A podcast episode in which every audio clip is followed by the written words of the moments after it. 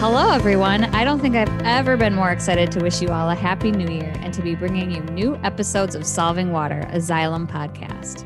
I'm your host, Amanda Holloway, and I'm grateful for the continued opportunity to raise awareness about the criticality of the water industry to the overall health, safety, and advancement of society.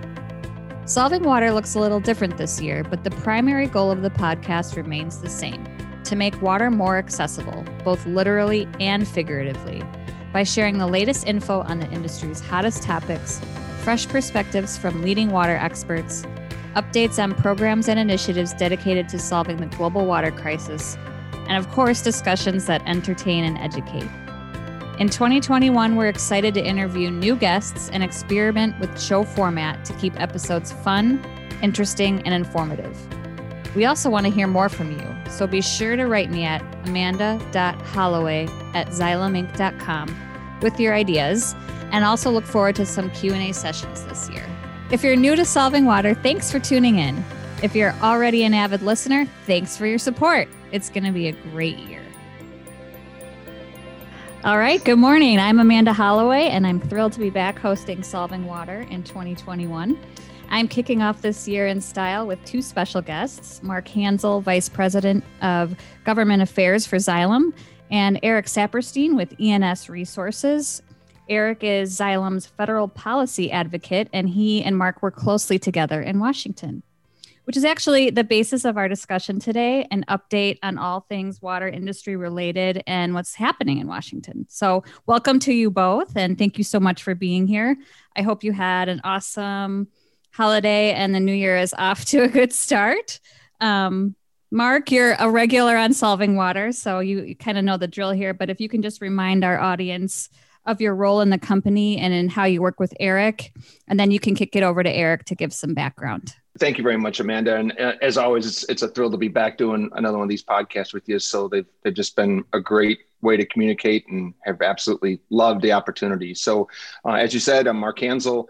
Um, I am Xylem's Government Affairs Vice President. Um, my primary responsibilities are to, you know, follow regulatory as well as business opportunities in, in Washington, and to make sure that people know who Xylem is, and um, that we are a resource for them when they have questions or concerns or needs related to water. Um, I've been with Xylem since its start in 2011, and was with the predecessor company to Xylem ITT for uh, 28 years before that. So I've been around the block a few times, but uh, most of my career has been spent on the product management or sales management side of the business. So uh, a lot of involvement throughout the business up and down. But uh, for the last two years, I've been in this role and have had the pleasure of, of working with Eric Sapirstein. Eric is a tremendous resource for us in Washington. And uh, I'm just going to kick it to Eric and let him introduce himself a little bit further. So, Eric, all yours. Well, thank you, Mark, and thank you, Amanda. So, I guess uh, for introduction purposes, I've spent the last 25, 30 years uh, working in Washington, um, doing advocacy work, uh, representing the Environmental Protection Agency way back when, and, um, and working trade associations dedicated to the promotion of improved water quality, improved essentially approved uh, uh, lifestyle for the uh, country at large through public agencies delivering critical water sources. Um, our work, if you if you want to sort of say, well, what does it what does a federal advocate do? How does it help Xylem? I think after the four years, you know, at federal advocacy, uh, representation, lobby, whatever you want to call it, has sort of become a sort of skeptical activity when it comes to getting things done. Like, how is it done? I think what I would like to leave folks with at the outset is a thought that what advocacy is, is enshrined in the Constitution, and that is that every citizen has the right to petition their government. So, what we do from a day to day activity on behalf of Xylem is to promote Xylem's goals, Xylem's mission as part of federal objectives, policy, regulations with the end being the improvement of quality of life to improve water quality, improve drinking water supplies, and just general uh, addressing the needs of the nation at large. And I would also say that what we do at, at the federal level clearly goes down to the state and the local level because the policies that we put in place actually deliver results at the end user need. Oh, fantastic! That's a great background, and um, you know, just to kind of start off the the conversation, just curious of of an overall uh, update on what are some primary areas of focus right now, because I'm sure you guys have not been busy whatsoever in the last eighteen months. yeah, I, I think um, you know it's a it's a great question, Amanda, and um, you know certainly I think one of the, the key things we want to point out is that you know our our overall goal is is to create a world where water's you know clean for everybody, affordable, um, you know, and and that everyone has equal access to clean water. So, I mean, a lot of our government affairs objectives primarily focus on those exact objectives. I think uh, if if you go back to you know where where are the roots of it you know like i said earlier you know we want to make sure people know who xylem is xylem you know we're one of the largest water based companies in the world we have multiple solutions for just about any problem and so but we aren't a household name you know we aren't like the you know a, a refrigerator brand or things like that. So i think that's the the thing that a lot of our work has just been education educating people who we are and making sure that our knowledgeable, our, our policy experts, our subject matter experts have opportunities to speak to government officials or elected officials to help them answer their questions, solve their problems, et cetera, et cetera. So, um, water is just an absolutely amazing subject in Washington. Um, I know one of the things that, that I have just been astounded with is how many federal departments have interest in water related matters. It's not just one, it's not just two, it's not just three, it's more like five, six, seven. So, um, you know, that leaves a real broad area of, you know, opportunity for us to actually be out working with people and making sure that they know who Xylem is. So, um, one last thing I just threw out there, you know, a big subject. I think infrastructure, you know, water infrastructure is critical to supplying clean water.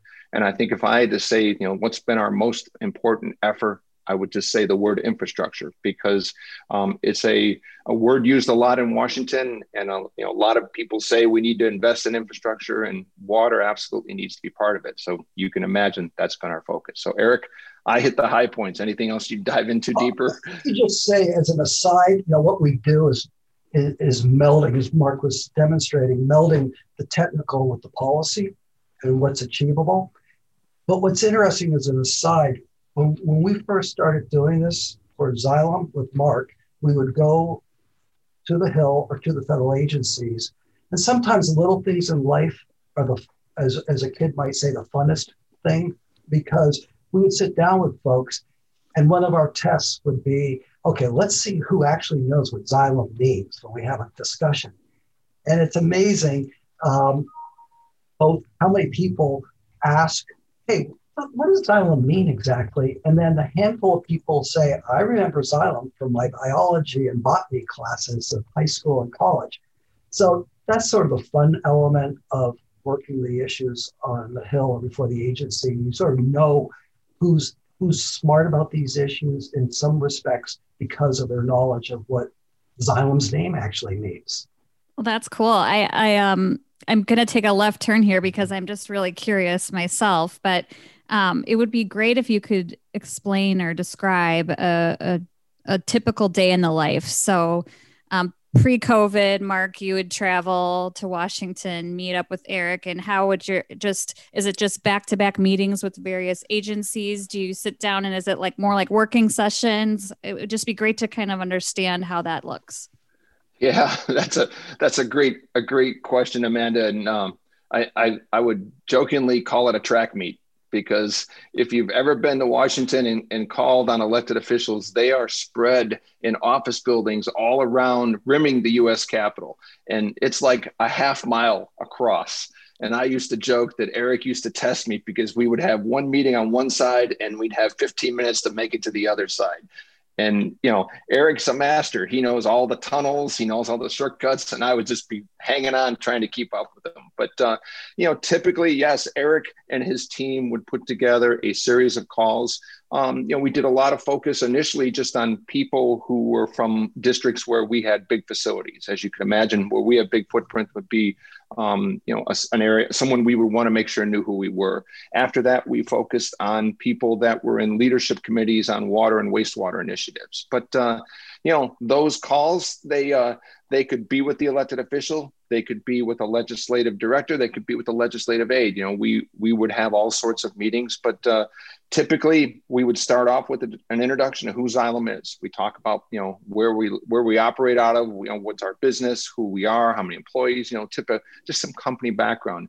Typically, we'd also include some information about Watermark, our you know just because it's such a, a social effort on you know our social responsibility program and um, you know growing importance in the U.S. because we have been expanding the scope in the U.S. But we'd make sure we talked about that and then afterwards we would we would get into important topics for xylem. So we would advocate for increased funding increased support of water and wastewater financing programs that are currently in place but are the lifeblood of the, the water and wastewater agencies who rely on low interest loans in order to be able to modernize or upgrade their existing systems. You know so there's a just a vast amount of federal funding programs, you know, WIFIA, SRF, you know, we could just go off into acronym, you know, area and, and just start firing them up. But those, you know, we would just advocate for more support of those programs because they, as I said, they're the lifeblood of the industry.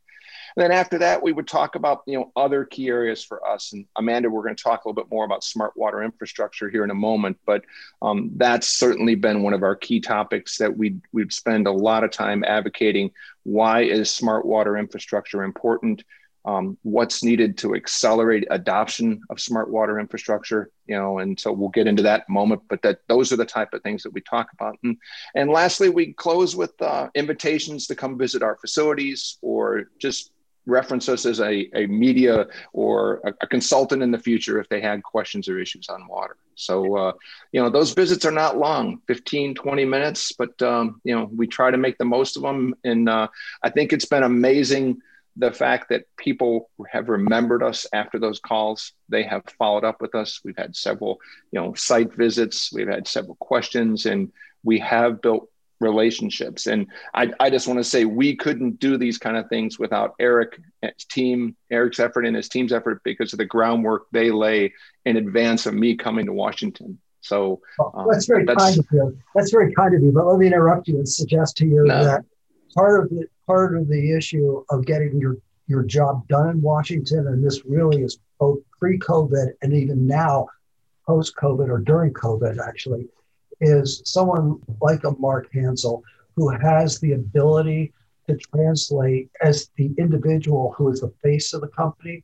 Because I am, I hate to say it this way, but I am a hired gun, and I can do my job on behalf of Xylem very well, but I can't overstate the importance of the actual person who is the company making the explanations known to the Hill staff. That's the first thing. And Mark is able to sort of, I call it, bridge the gap between corporate activities and public policy activities in a way that makes sense to somebody who is sitting at a desk in Washington with the phones ringing and congressional hearings being called and the boss say, get in my office. I got to know how to vote on this. And so the ability to just hit the high points, and it's an iterative process, if you will. And that's what really makes it work. You build upon these visits and communications. Wow, fantastic. That's awesome insight. I just I just have always been curious about that. And I know it's not specific to an actual uh, policy or legislation to talk about, but I am going to shift into that. And I know we all have a little bit of pandemic fatigue here, but um, I just want to touch on one of the bigger topics um, and how it affects affects our stakeholders, um, and that is the AIM Act, which was passed on December 28th. I'm wondering uh, either Eric or Mark want to give a, an overview of what that entails and and how it's going to impact the economy and, and our stakeholders specifically. Eric, you want to take a crack at it?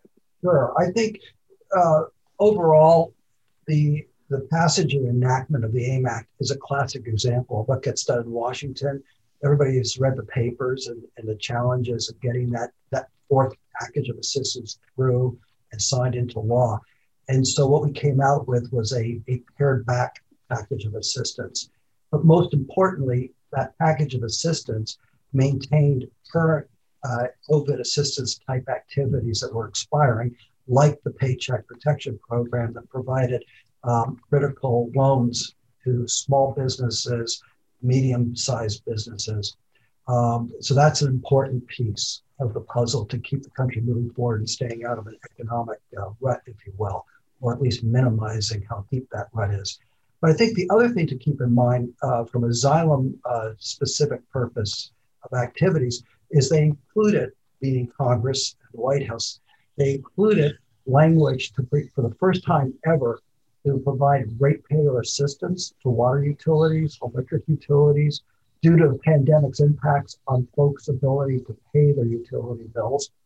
So that's important because as everything in Washington goes, the minute you get your foot in the door, it's very hard to kill a program. I don't mean that in a cynical way. I mean, we have now um, put in place a program that can serve as the basis of doing something more long term to ensure that water access for all is available without straining the uh, state or local governmental entities. The other thing to keep in mind is the extended um, efforts to address basically uh, paid family leave, uh, unemployment, things of that sort. So at the end of the day, building blocks on December 28th to go to the next phase that the Biden administration has released to sort of put on steroids the way to deal with the pandemic over the next several months. That's what the AIM Act does. It gives the basis to move forward to do more things. And I would note that the AIM Act, many of the provisions that are in there would be, as I said, put on steroids under the uh, under the President Biden approach, the American Rescue Plan. For example, $5 billion to support ratepayer assistance. That's a lot of money. In California alone, they're project, projecting maybe a billion dollars in arrearages on utility bills because of the pandemic. So these are the types of things that the AIM bill puts in place and that we expect to be built upon. Mark, did I miss any important? No, I, yeah, I think you got it, Eric. You know, Amanda, I think, um, you know, I think the the most important thing I would just put out for you know our listeners is just that uh, you know if you're a small business owner, I think you need to to consult with your tax advisor, your accounting advisor, um, because there are many aspects of financial support that are available in this program for small businesses as well as individuals. So um, many of them go, go deep into the tax code, so it's not stuff that we have time to cover here today. But I think you know just understand that you know the AIM Act is intended to provide more coronavirus relief keeping people in, employed um, and, and keep businesses in business. So uh, don't hesitate to research it further just to find out what is available for your individual situation. And I know, Mark, you were mentioning uh, just before we started recording, um, there are some uh, components of this act that um, are specific to schools and HVAC systems. So there are some elements that are pretty, um, pretty targeted to our our industry.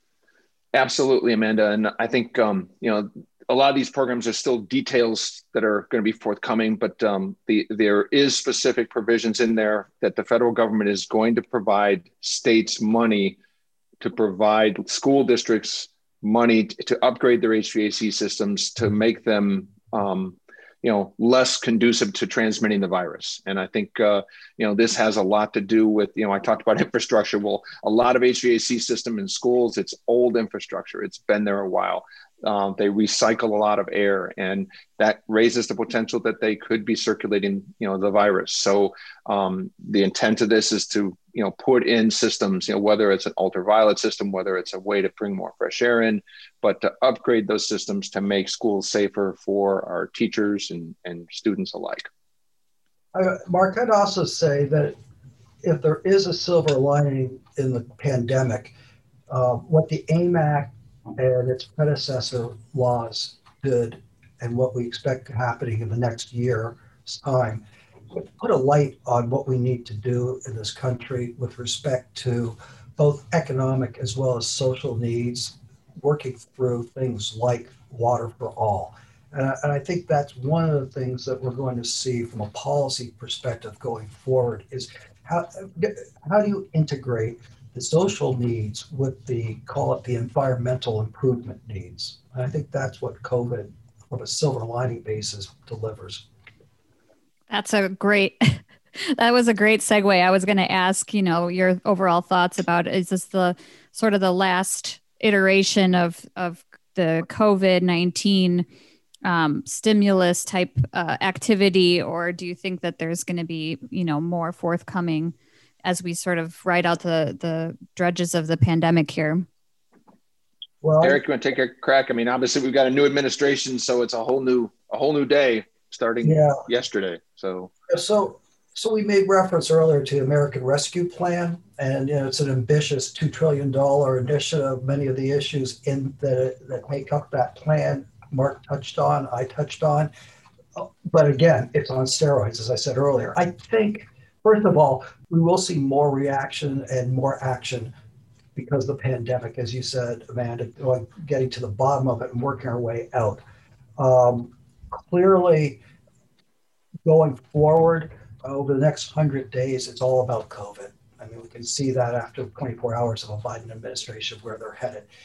Following that, I think, again, the silver lining, we're going to see infrastructure of some sort take the sort of post position, if you will, legislative priorities in the summer.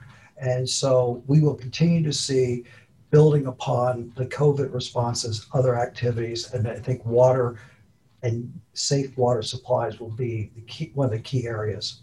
Well, and that tees you up perfectly, Mark, to get into kind of our our flagship uh, uh, piece here that we're talking about today, which is smart water infrastructure and and some of the hard work that you and and Eric have been doing um, for quite some time now. No, thank you, Amanda, and uh, yeah, perfect tee up. But uh, I I have to say that um, you know it was it was a very eye-opening experience for me going into washington and and you know talking about you know some of xylem's technologies some of the things that we can do and i think one of the most you know you know eye-opening experiences. Eric you remember the day we we went and called on the epa and we're talking with a you know a high level administrator in, in the water area. And and they the answer the question they asked us was what can you guys do to get more people to adopt smart water solutions for their infrastructure problems? Okay this is the epa asking us. And and you know the the person clearly said you know we we love these. These are great solutions for problems that exist around the country and they help epa funding dollars go further so how can we get more people to use them and i think to me, that was the tee up for our smart water infrastructure initiative. And uh, you know, just to explain, you know, what what is it that we're talking about? Well, you know, the way that the the world works, you know, all of our water customers, water and wastewater customers, they have ex, you know enormous amounts of infrastructure. They have pumps, they have treatment equipment, they have pipes, they have you know just massive infrastructure, and they are constantly working to keep those systems operating. You know we can't have clean water unless those systems operate we can't be treating wastewater unless we you know have those systems operating but the problem is is that you know they never get to the point that they look well how do i modernize my system even further? You know they just keep that infrastructure up. They aren't doing modernization.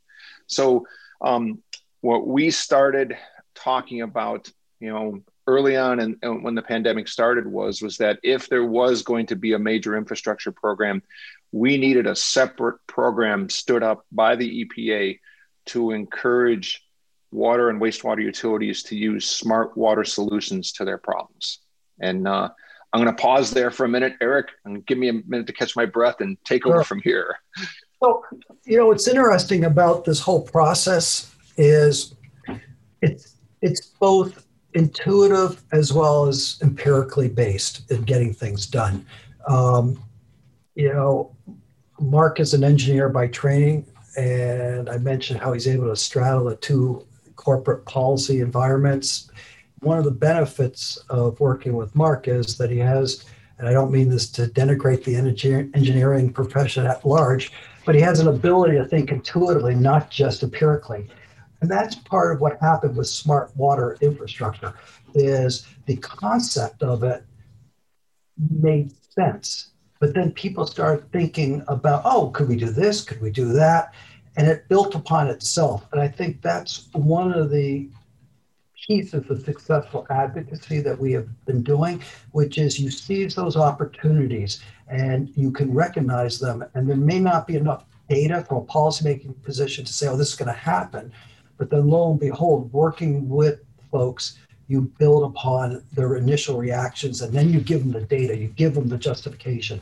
And that ends up being, in, in the best of all worlds, legislative language, right, Mark? And then lo and yep. behold, we had HR2. Right. So HR2, Amanda, is, you know, this was the the House infrastructure bill that was passed, oh, when was it, Eric? August, I think.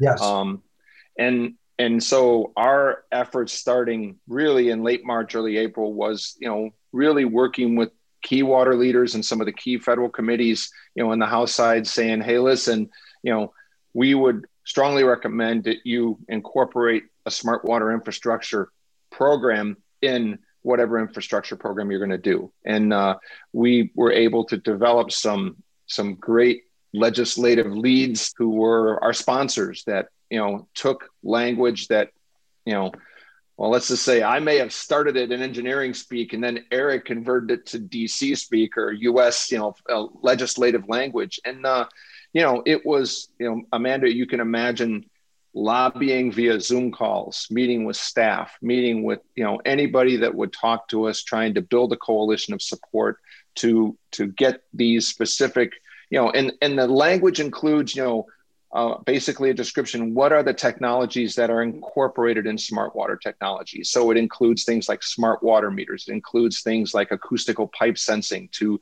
determine where pipelines are bad rather than digging up 12 miles you can just dig up one mile uh, it includes things like using smart sewer systems, like uh, Xylem has put in, in, in numerous places around the country. We've got a lot of early adopters, but there's so many more communities that could use the benefit of that. But obviously, you know, we're not just advocating for Xylem's technology solutions. We're saying, hey, there are other companies that do these things too. So the language is written in a generic format that just says these are smart infrastructure solutions that communities need to be implementing and you know standing up a separate fund to do it eric so what do we get done in hr2 go ahead and describe it to amanda so hr2 which was known as the moving forward act was the house of representatives approach to massive infrastructure investments and what we achieved um, it really is a credit to Xylem's mission, if you will, to advance the technologies of, of treating water.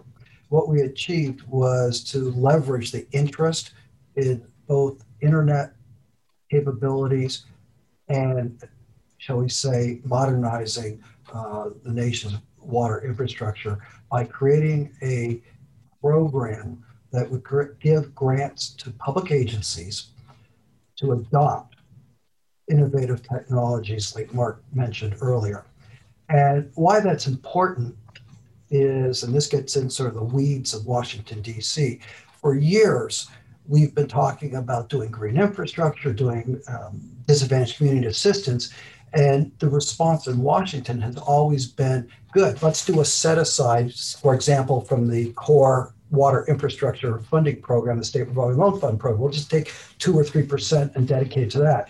What we achieved was a recognition by Congress that in the final analysis, we need to stand up a separate program and not cannibalize other programs. So that's the important thing. So now we have a, a benchmark, if you will, to move forward in the next infrastructure debate in the coming months that would create a bigger, hopefully, program of adopting water technologies through direct grant assistance to local agencies. Wow. So that is a very big deal. Maybe uh, you can expand on the timeline a little bit for our listeners. So you've achieved some things in 2020. It looks like uh, there's more to come in 2021. Can you talk about the timeline and when we can start to see some of these things move forward? Timelines are always a challenge in Washington, Amanda. So, I mean, obviously, you know, um, we were thrilled to get HR2 um, and, and, get our language incorporated in HR2.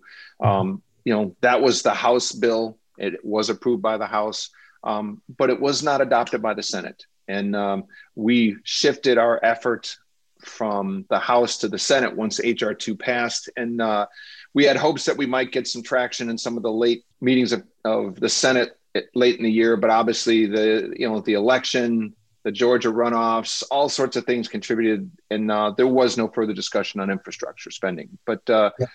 it's a new day going yeah. forward. I think um, you know we're, we're now a day after President Biden's inauguration, and uh, you know we expect to resume our effort. And uh, you know, our as Eric said, I think you know getting language in HR two, we are already seeing other language being put into bills that copies what we put into HR2. So we're getting adoption. People are recognizing that this is important. And so um, I think, you know, where do we go with infrastructure? You know, is there a new House bill? Is there a new Senate bill? Um, you know, those are all things that we're focusing on. And uh, we've got a lot of effort in place already. And I think we're well positioned. So Eric, what else did I, did I well, miss? You know, the cliche of the uh, crystal ball. This one's either a little hazy or it's cracked, trying to predict what's going to happen. But I think we can make some assumptions. Uh, first of all, uh, looking at what the Biden folks have been saying over the last 24 hours or leading up to inauguration, it's COVID for the first 100 days. Maybe there'll be some things that, you know, indirectly address what we're talking about today. But I think it's more realistic to assume that we get through the pandemic needs first and then say June, April, May, June, July, they really start putting the uh, work together on an infrastructure bill. I think from a building the putting the pieces together, you'll see legislation introduced in the coming weeks uh, by any number of members of Congress to uh, set the stage for action later this spring. And I think, Mark, it's fair to say that what we have learned, and this is the value of what we do, what we have learned from senior officials or staff in Congress is that they will have hearings on what the package should look like. They're not just going to lay down a piece of legislation and jam it through the House and the Senate. So it gives us an opportunity over the next several months to promote the Xylem issues of concern.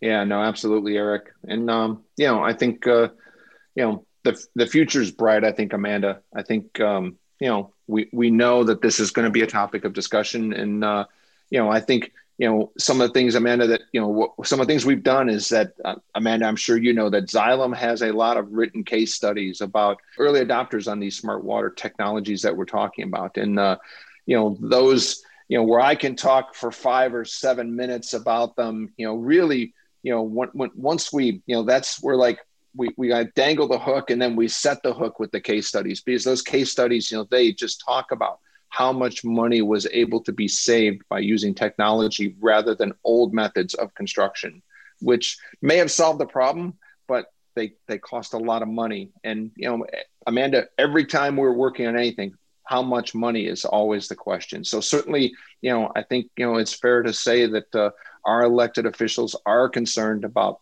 money and budgets and you know things like that. So i think that's been one of our biggest draws is that we can help stretch federal dollars and help them go further by using these technologies. But mark don't you think at the end of the day it's all about educating folks? Um, if you i think it's fair to say if you've got a persuasive argument that makes sense and fits within the current policy debate you know there's no secret uh, in getting things done or advancing it. You just have to be able to, to make your case persuasively and to demonstrate how it will improve folks' circumstances. Well, I just want to say this has been a, a really wonderful conversation. I am um, uh, trying something a little new this year with solving water and just uh, asking you both uh, the same question. And I'll be asking this question of all of our guests just to kind of get your take on it. Um, and that is uh, what is the most important thing you've learned in this business so far? Um, so, Mark, why don't you uh, lead us off, and then Eric, you can you can finish up. No, I I, I think you know, for me, Amanda, it's just you know, it, it's basic essential. Water is so important to everything, to everybody, to whether it's a business, whether it's a person, whether it's a family.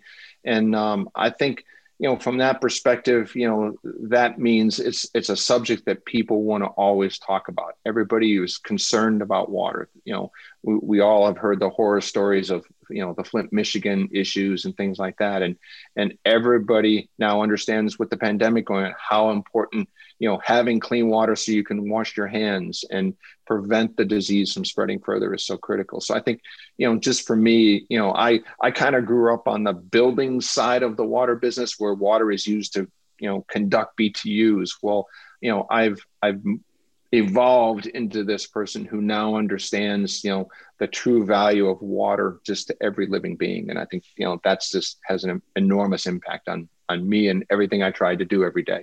I would say, just from an overarching view of the world, water has moved from sort of an afterthought. You know, uh, the only time in the past that we've had water front and center is when there's a crisis.